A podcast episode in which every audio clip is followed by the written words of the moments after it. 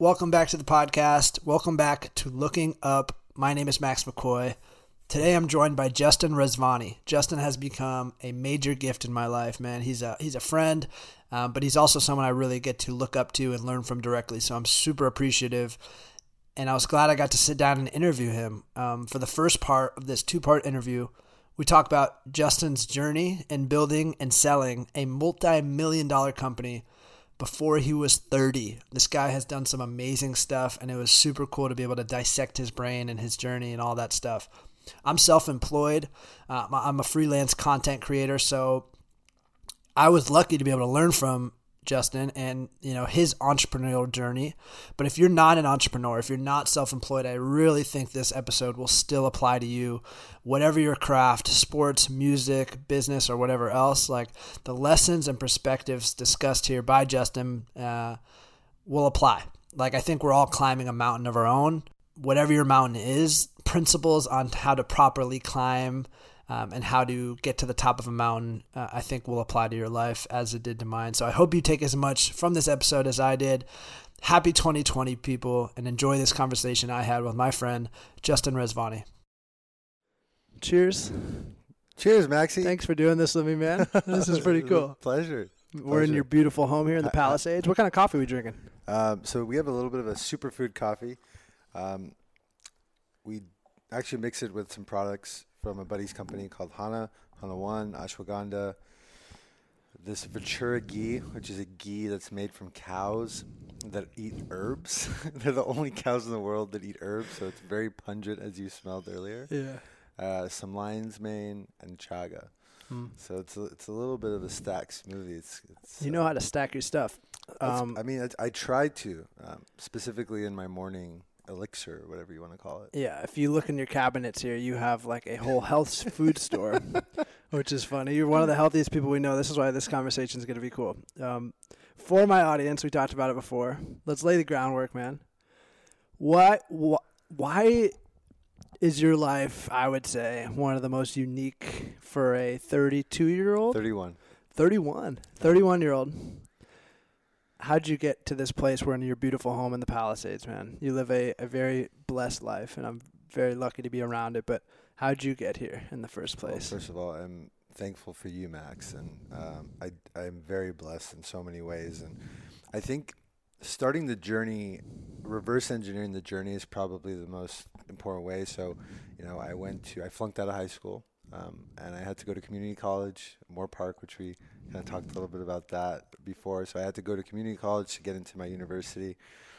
Um, went to Cal Poly Pomona, changed my life about a bit in college, and kind of got my shit together. I guess um, was able to speak at my college graduation as the student of my class. Wow! Um, and then from there, I was really focused on mastering a very specific type of marketing. So I graduated in 2011, um, uh, about four years after the iPhone came out. So when I went into college, the iPhone was in existence, and I I, I had this kind of north star thinking that mobile. Uh, specifically, the way you engage with individual people on mobile platforms will be the future of uh, managing attention specifically, and, and mobile marketing may be the term. And so basically, from my entire uh, existence through college, and even up until my first job, which was at the Walt Disney Company, building out the first mobile tracking software within the Disney.com portfolio on mobile, I had this north star that engaging with people on a phone was the future of everything. Um, no longer our desktop computers the way we would do that. Um, so had my first job at Disney, then worked to my first corporate job, which was selling these small mobile ad banners that everyone hates um, to large companies. And then when I was 23, I really came to this realization that the future wasn't necessarily Web 2.0, it was um, within social environments. So I wanted to figure out a way where a person um, could talk to another person at scale. And I was lucky enough that I went to school here in LA. I went to high school in LA. I grew up in LA. So one or two of my friends from high school ended up becoming what do you want to call celebrities on the internet. Um, and right when Facebook got bought by uh, Instagram got bought by Facebook for a billion dollars, um, we started seeing a trend where these random people would start having these large followings. And in my mind, those followings were, were eyeballs. They were people that um, could see an ad. Um, so basically, I would go up to my friends that have all these followers, like, "Hey, are you working with any companies? Are you working with brands to talk about your your uh, products that you love?" And this is in 2012, 2013, and at that point, there really wasn't any system built to do that. They said, "Yeah, but I have to contract with my agent. It takes a really long time. It's pain in the ass." So what I told myself when I was 23, I said, "Is there an app on the App Store the Apple App Store that connects a brand to an influencer. And at the time, there wasn't. So I essentially went and built the world's first app that connected a brand to an influencer, a first mobile app. And the whole premise of the of the company and the platform was to build a system where I could actually kind of sit back a little bit and let the tools create uh, create a create the, the the environment to create these ads. I read Tim Ferriss's Four Hour Work Week. I was like, oh, I'm going to live on a beach, and this platform will do it all for me. That necessarily was not the case. Yeah, the there's everybody when they hear uh, I want to build an app and get and make money Tim Ferriss style. Yeah, and I it, think it, I knowing you that wasn't the case. It wasn't. Uh, you weren't just kicking back. Yeah, and you know, and and what happened was, you know, we were very blessed. We ended up launching the app at the day one 2014, January 2014, which is. Um, a few years ago now, and we ended up selling our first campaign within six weeks for fifty thousand dollars, and our second campaign a day later for sixty thousand dollars. So, a company with no funding in six weeks was had hundred and ten thousand dollars in revenue, and fifty percent of that was profit. And I, I look at that and I'm like, in six weeks I've made more money than I've made in the last two years. Like, there's something here. Um, and I went heads down, and I focused literally my entire life in building that company. That company was the Amplify. Uh, first year we grew, we had a few million in revenue our first year. Second year was a few million in profit. Um, third year, again, another few million in profit. And the end of the third year, uh, we actually were acquired uh, in the middle of 2016.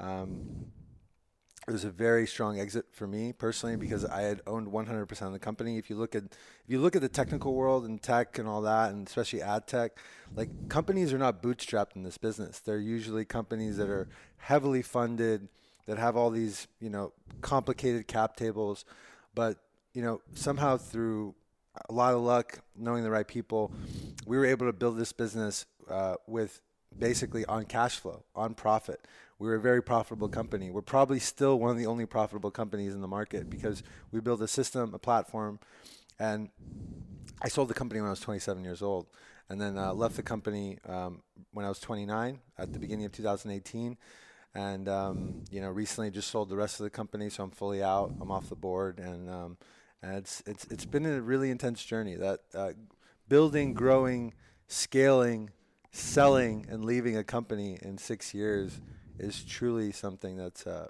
kind of was life changing for me, and obviously created a, a, platform for me to now think about what I want to do next in my life. What kind of person would you say you were?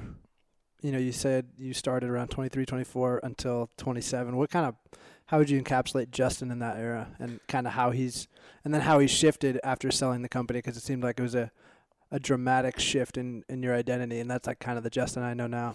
I was very financially motivated, so my my my north star was simply around building the cash coffers and uh, building a very profitable large company very quickly. Um, and that was the only thing that I was particularly focused on. Is um, I, w- I would wake up every morning, and some people nowadays will meditate every morning my morning was I dove into my P&L on a daily and weekly basis. And What's said, a P&L?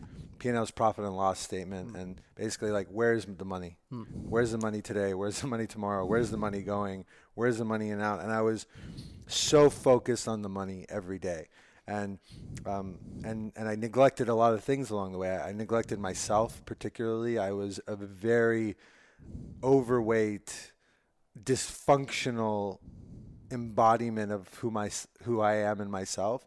And I, I, in some ways, I lost myself for a long time because I was focused on this concept of cash. And you know, it did come out to be very positive for me because whatever I was focused on, it ended up being the result because we ended up being very profitable. We ended up selling for a, a large amount of cash, and we ended up building this whole thing.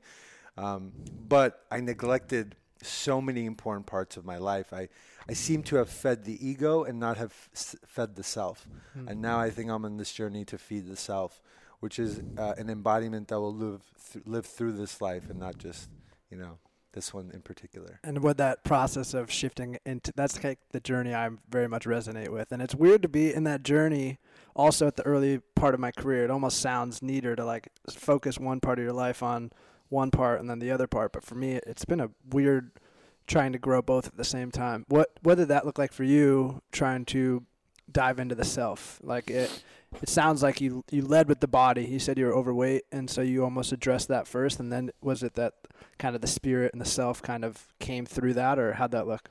Yeah, I mean the the the thing that I was really thinking about was I want to set myself up that before I turn 30, I I want to have enough, whatever you want to call it, um, money to not have to worry about working ever again, um, and never have to be dependent. And I have this north star of self sovereignty as my entire thing that I think about as being a self sovereign being. Um, so that was my entire north star. Do you recommend? Th- sorry to cut you off. Do you re- recommend that for people? Uh, you know, look, everyone's everyone has this path. I mean, for me, I knew that was my only path. I am unemployable completely. I am. I, I, I had a job for a year, and I I just it just wasn't something that made sense, and I could tell that I was I was not a cubicle type of person. So I had no other choice. I had I, I, I needed to start my own thing. I needed to go build what I believe I needed to build, and that needed to be the the story of what my life was. A lot of people that's not their story. So you know, for me, I think in a lot of ways, creating wealth is a function of your own self improvement and self discovery and, and doing that. So I don't necessarily recommend to people to take my path. I suffered a lot through that my, my, my path. I mm. was suicidal at some points in my path. I was extremely mm. unhappy at some points in my path. And if I didn't have the mm. resilience to break through these moments, I would have quit hundreds of times running a company. It's it is the, the loneliest thing that one will ever do. And I think one of the nuggets I always like to leave behind, especially in, in, in speaking to people, and I, I've said this in previous conversations, that entrepreneurship is not for everybody. And I know there's this really sexy thing about being an entrepreneur right now, like, oh, I'm going to go start my company and I'm going to do this. And, and in all honesty, so many companies fail. Most people are not built to do that. There's a lot of great people that are built to be amazing number twos and number threes and help an entrepreneur build their dream and build their career. Going to build your own thing right away isn't necessarily the advice that I'd give to probably 90% of people because that's not necessarily the proper path to get there. So, because there might be more suffering on the back end and more hurt than positive. Mm. And I I was because I'm built like that, it was fine for me. But it's it's an exercise in self-awareness. I knew I had no other choice. I knew that I had no other path, hmm. which is why I focused on that specific uh, outcome. Hmm. And so, what did that? Um, well, first, how how does one? There's so many rabbit holes I could go with you, but how how does one deal with that loneliness? I I resonate with. I've tried to part time be an employee. I've tried you know getting side jobs as I've built my own thing for a little bit. I similarly feel like uh, it's just not in the cards for me. And as cool as that might sound to some people, like, oh, I have to work for myself in ways.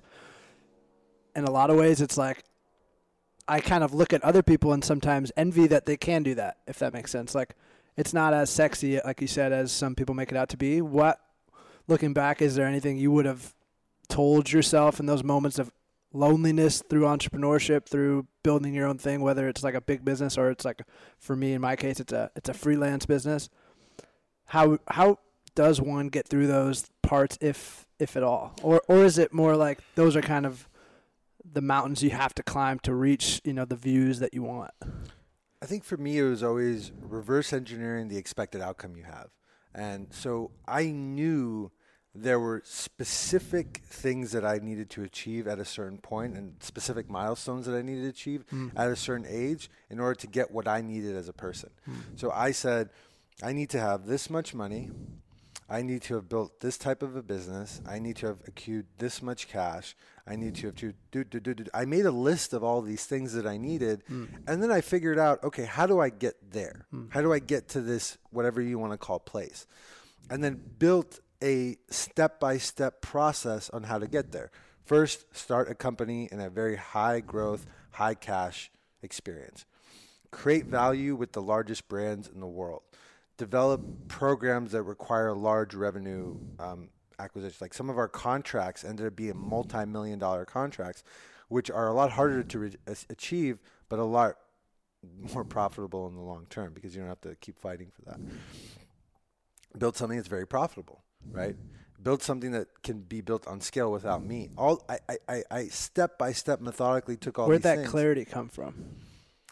I think that the the clarity came from that I knew I needed to get to a certain place financially. Hmm.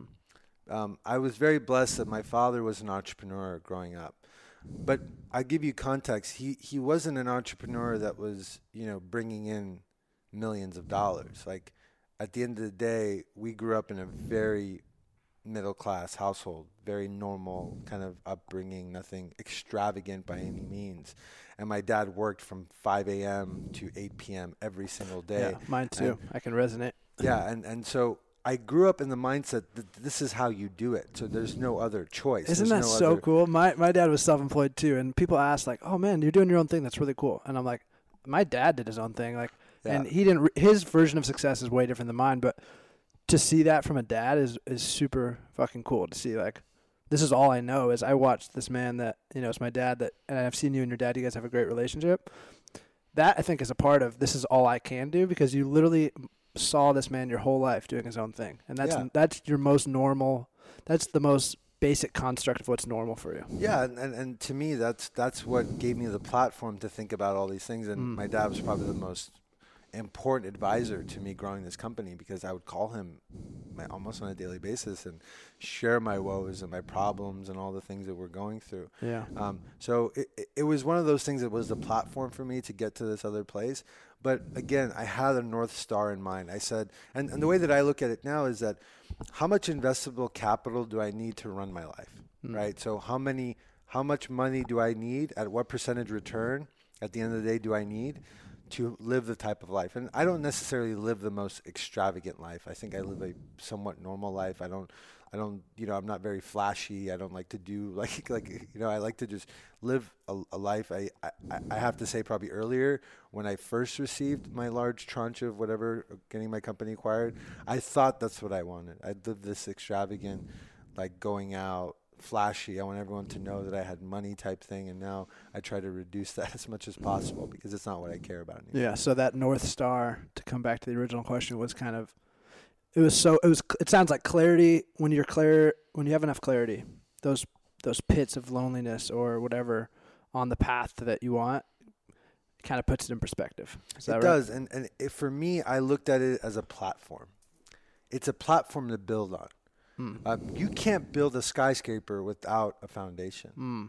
You can't build a build building without a foundation. So you always viewed it as almost the first thing. It this, wasn't this was the foundation that I needed to build mm. in order to build the rest of whatever was supposed to be my life. That's fascinating. And I sacrificed my 20s as a result of that. You have to understand. I I did not I mean I didn't interact with anyone outside of work for almost 3 or 4 years.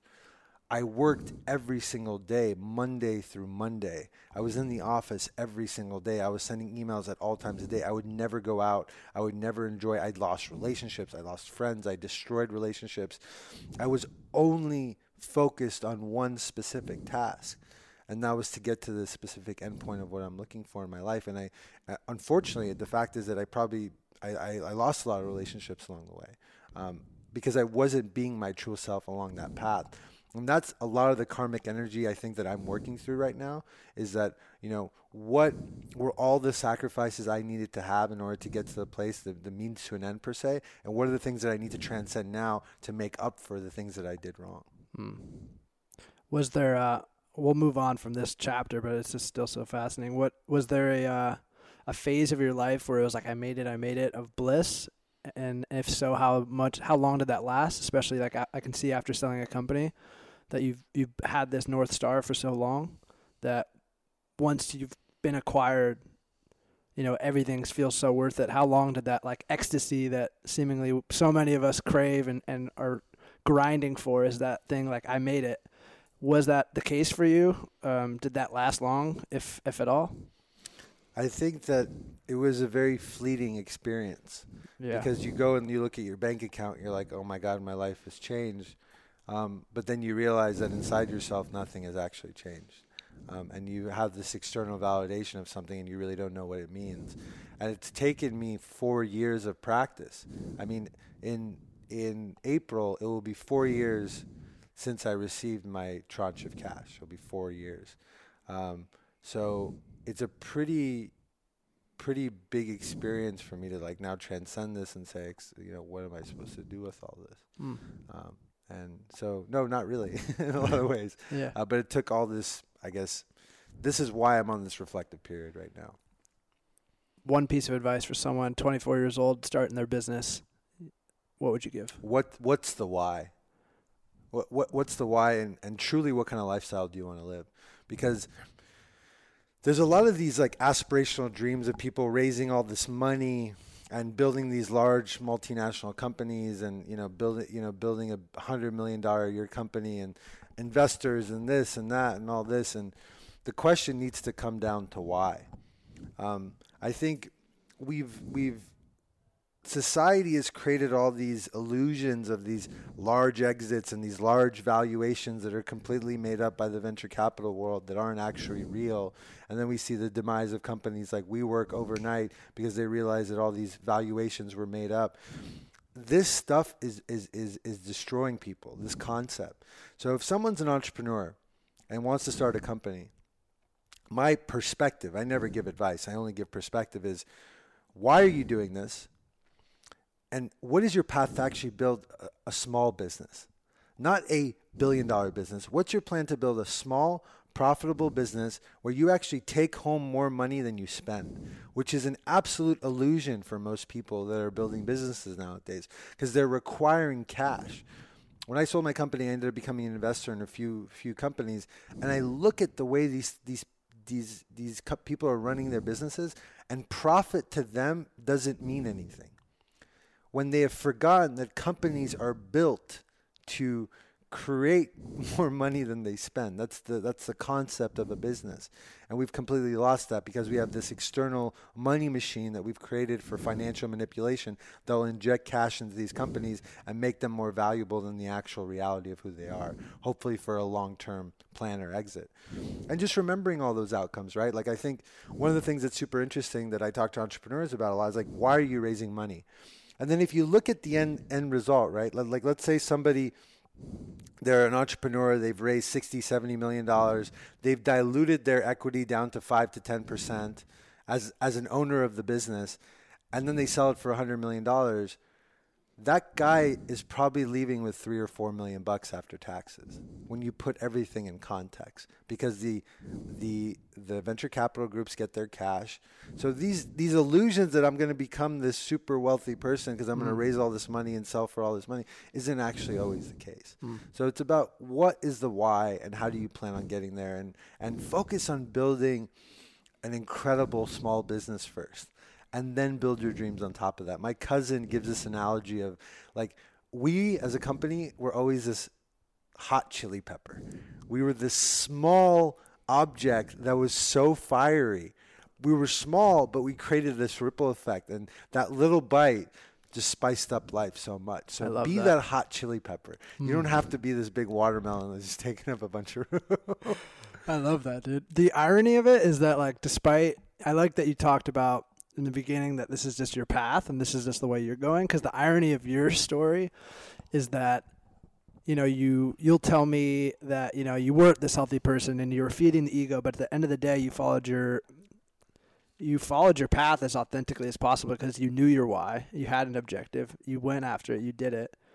And so in a way it's like a noble pursuit you had but you still look back and say yeah i was you know beating myself up or sacrificing myself in some ways. Mm-hmm. So, how did that look reprioritizing your life? So, you had a very strong, I want to build my foundation so that the rest of my life I don't really have to worry about money.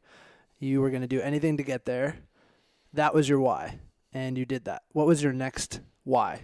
What was your next North Star? What, what, what did that look like? Because it seemed like the transformation that took place from there uh, was pretty substantial, and and we could go into depth on that too as well. Well, th- this has been a two-year path now at this point. So, you know, what happens when you leave a company is that one day you are you have an email address, you have a team, you have you know, you have people that are working with you and depending on you and talking with you, and then one day you don't.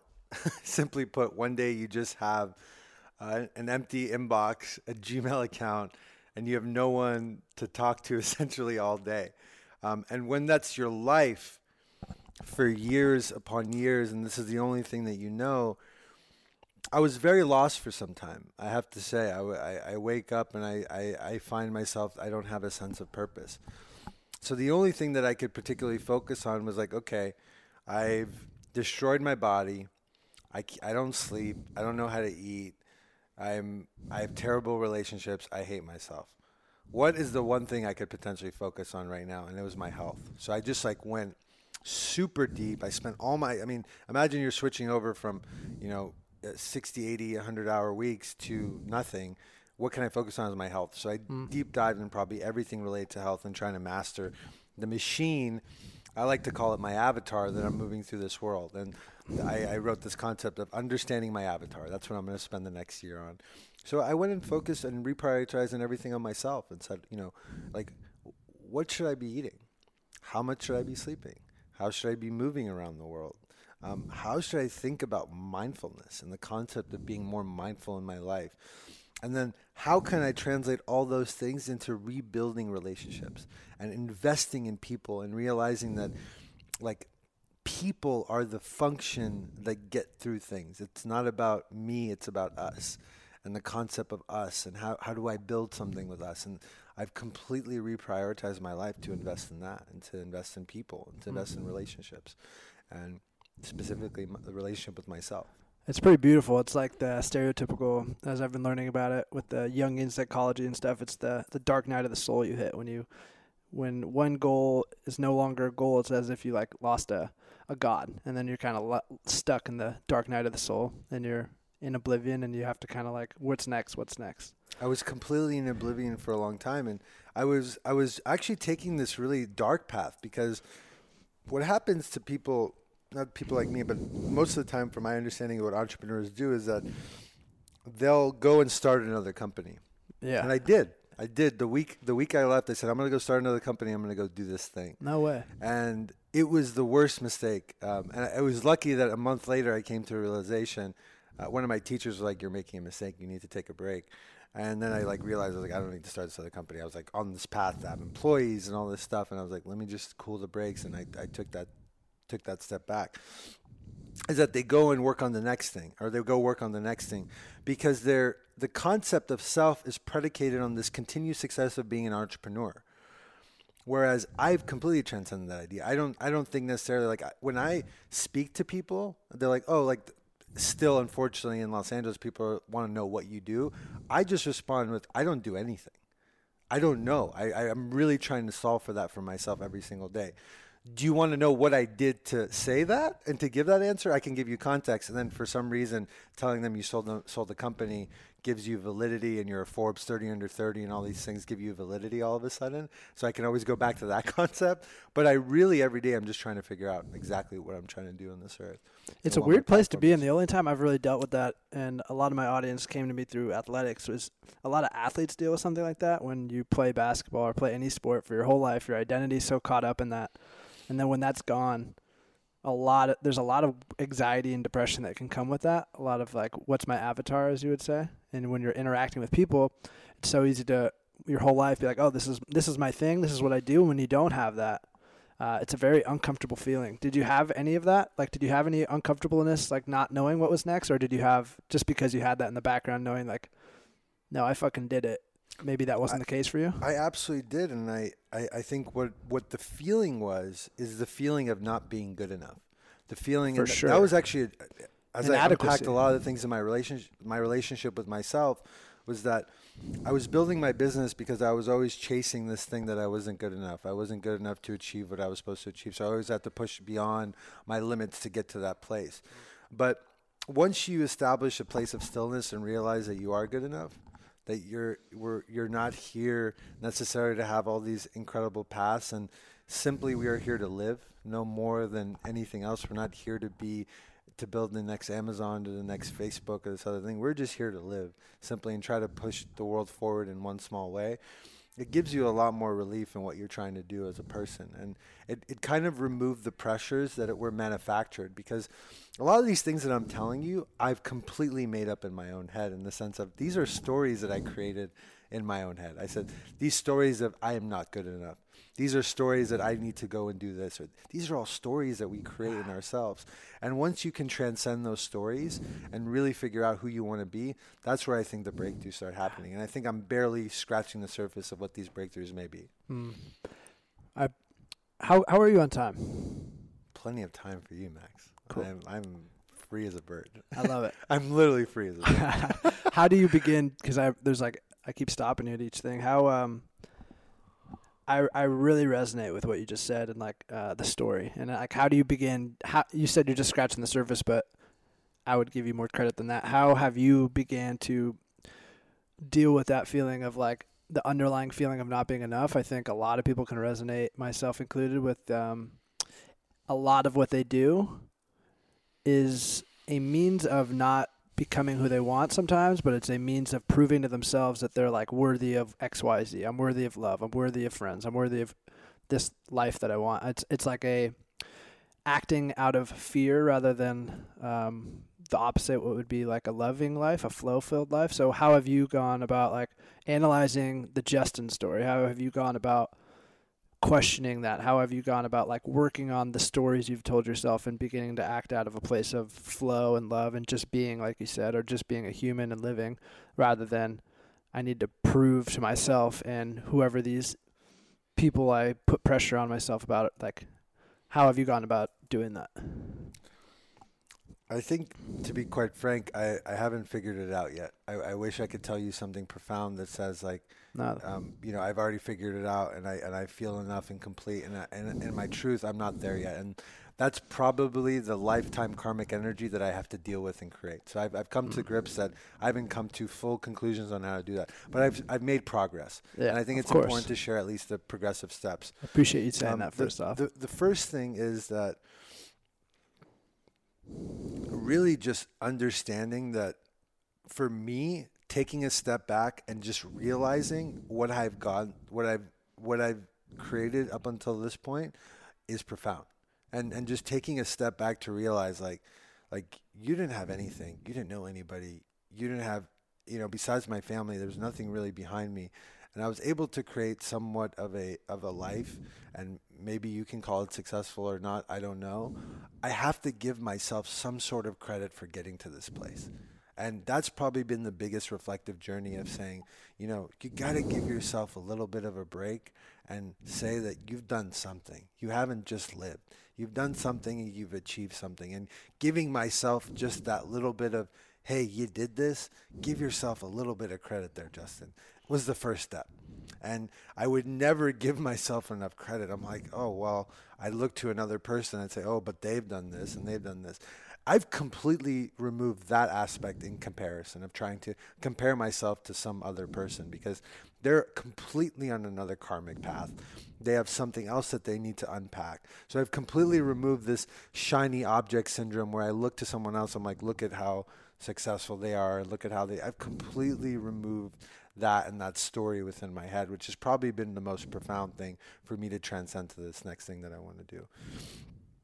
The next thing is to be in complete gratitude of where I am as well and, and being so omnipresent to this experience and what we have. Max, I truly believe that this moment between us is the most important moment in my life right now because there is nothing else that actually exists. There's nothing else that matters in my life than our moment, me and you here sitting together and having this conversation. Because I truly don't know what will happen tomorrow. As you know, I had a pretty intense experience that happened to me two and a half weeks ago, that is almost three weeks ago on Wednesday, that has completely changed my trajectory and how I think about the present moment. That level of gratitude has helped me transcend a lot of things in my life because it helps me appreciate the value of this exact experience in so many ways. And in, in order to translate that gratitude, I, I can't describe it.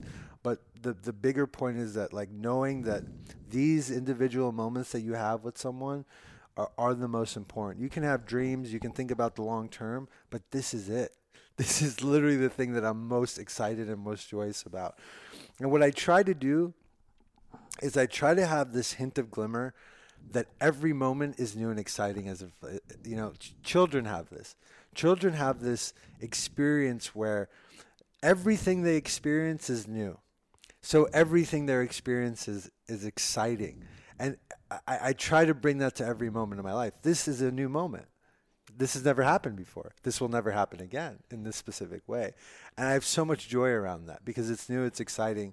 And I think once you have that lens of every aspect of your life, of every walk you take, of every meditation, of every kiss, of every lover, of every dinner, of every time you hug your parent, of every time you hug your siblings, of every time you hug a family member, of every time you're in a meditation or you're in a yoga class and just realizing that that is the most unique moment that you'll ever have and be omnipresent with that experience life is fucking bliss from there man man that was beautiful i'm uh, i resonate with that because for me it's easy to uh, cling to the the books that tell me this and the and to read it and to get it on a logical level but to live it and uh, to hear you say that because you do bring this like childlike enthusiasm, not in like your personality, but just your energy, which is super refreshing. And you have that in your eyes when you smile. You're like very excited, and you're like, "This is this is new. This is."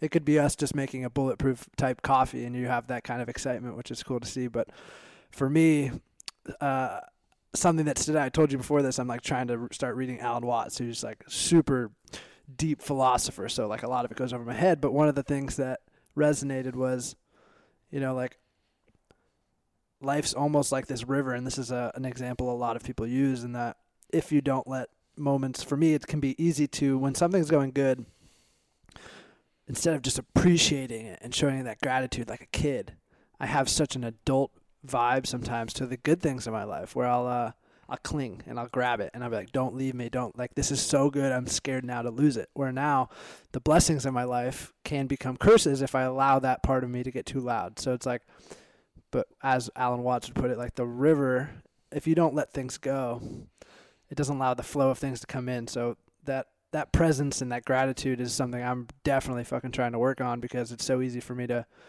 revert back to that place of angst and fear of losing something that's so good.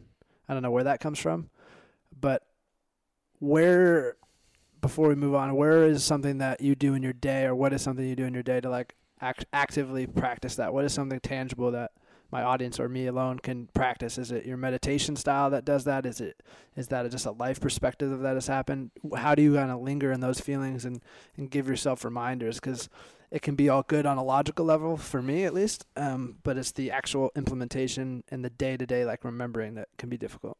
I think it's coming from a place of understanding that the universe is filled with abundance and not trying to go against you and make you have a difficult experience.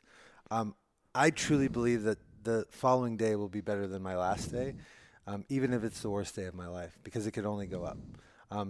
But it also could be a little bit negative. So, coming from a framework of knowing that everything in your life can be abundant, if you have that understanding of knowing that things will get better and things will progress and things will move forward, and knowing that even though you probably had the best day of your life, you're going to have maybe even a better day tomorrow, and things might be going on the up and up as you continue, and, and framing your entire existence around that thought process is what I use on a daily basis to just continue and push this idea forward, right? And yeah, I, I did have a little bit of suffering along that path. I did have days where I was like, you know what, I just I, I I'm feeling really anxious. I mean, I was suicidal at one point. I wanted to I wanted to leave this plane of existence because I was so unhappy with myself, um, and I didn't have that realization at points. But but reframing lifestyles into knowing that we live in a place of abundance. We live in a framework of abundance. And if we just think about the universe that's working in our favor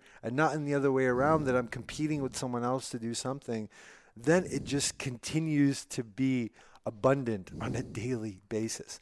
Um, that's just the way that I frame things in my head. And I know that, like, when I really have really bad days, it often is followed by really good ones. Like, if we were talking last mm. Tuesday, um, I was really down. Like last week, I was.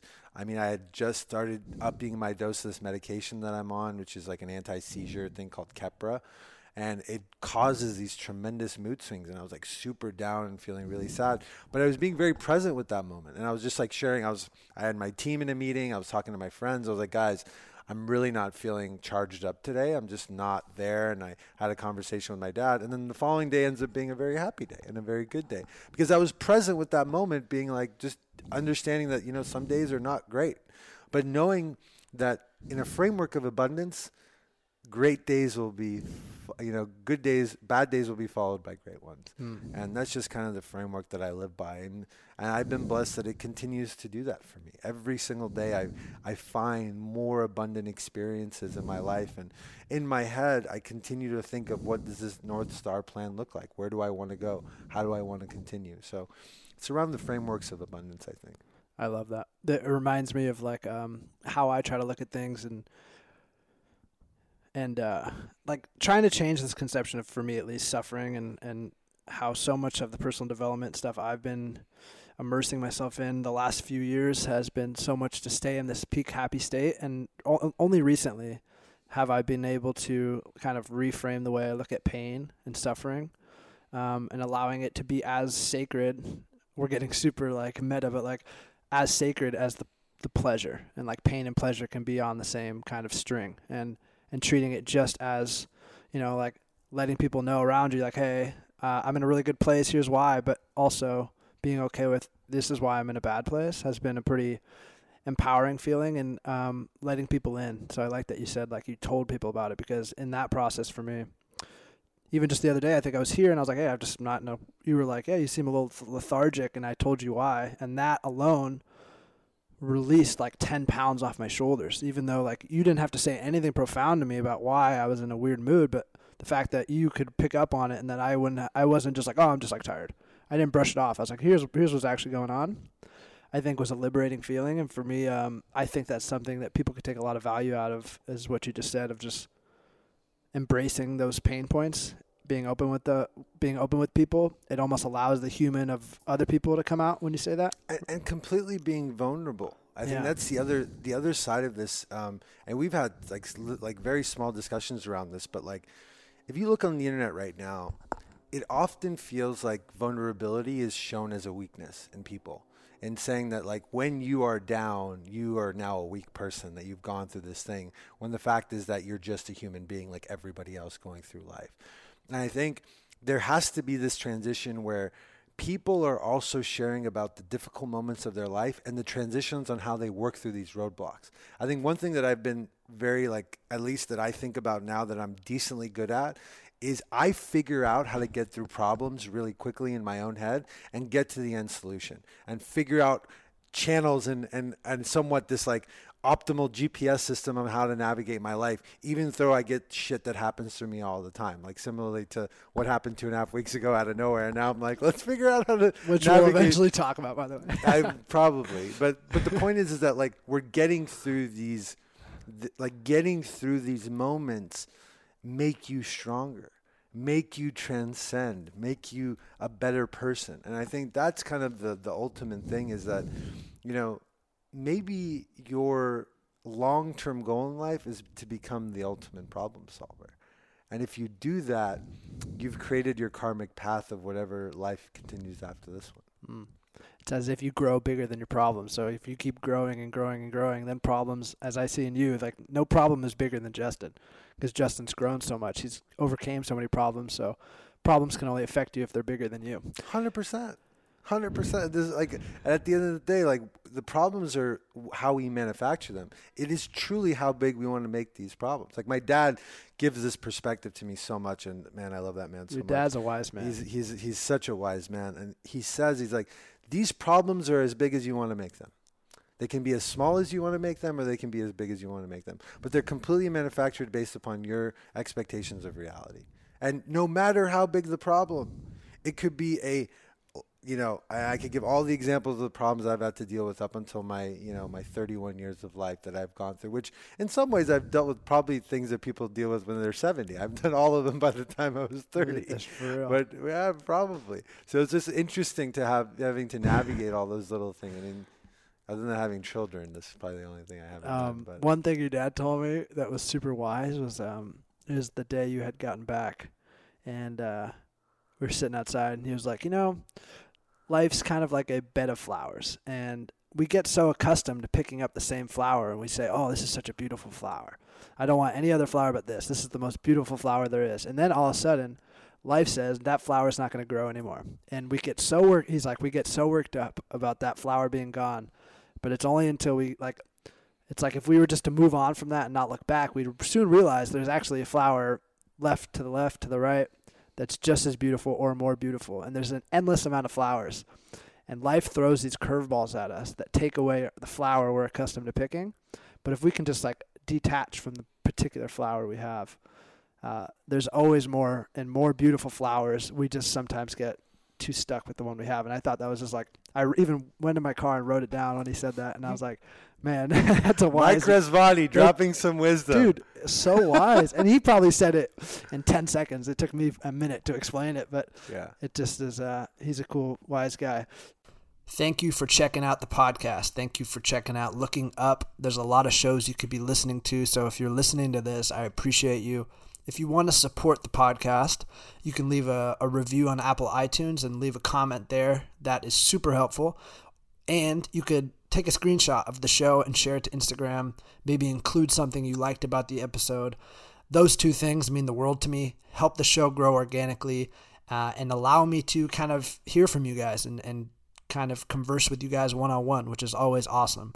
I appreciate you guys. Thank you for listening to the show. A lot of amazing things coming in 2020. I'm excited to be growing and learning alongside you. I will see you on the next episode. Bye.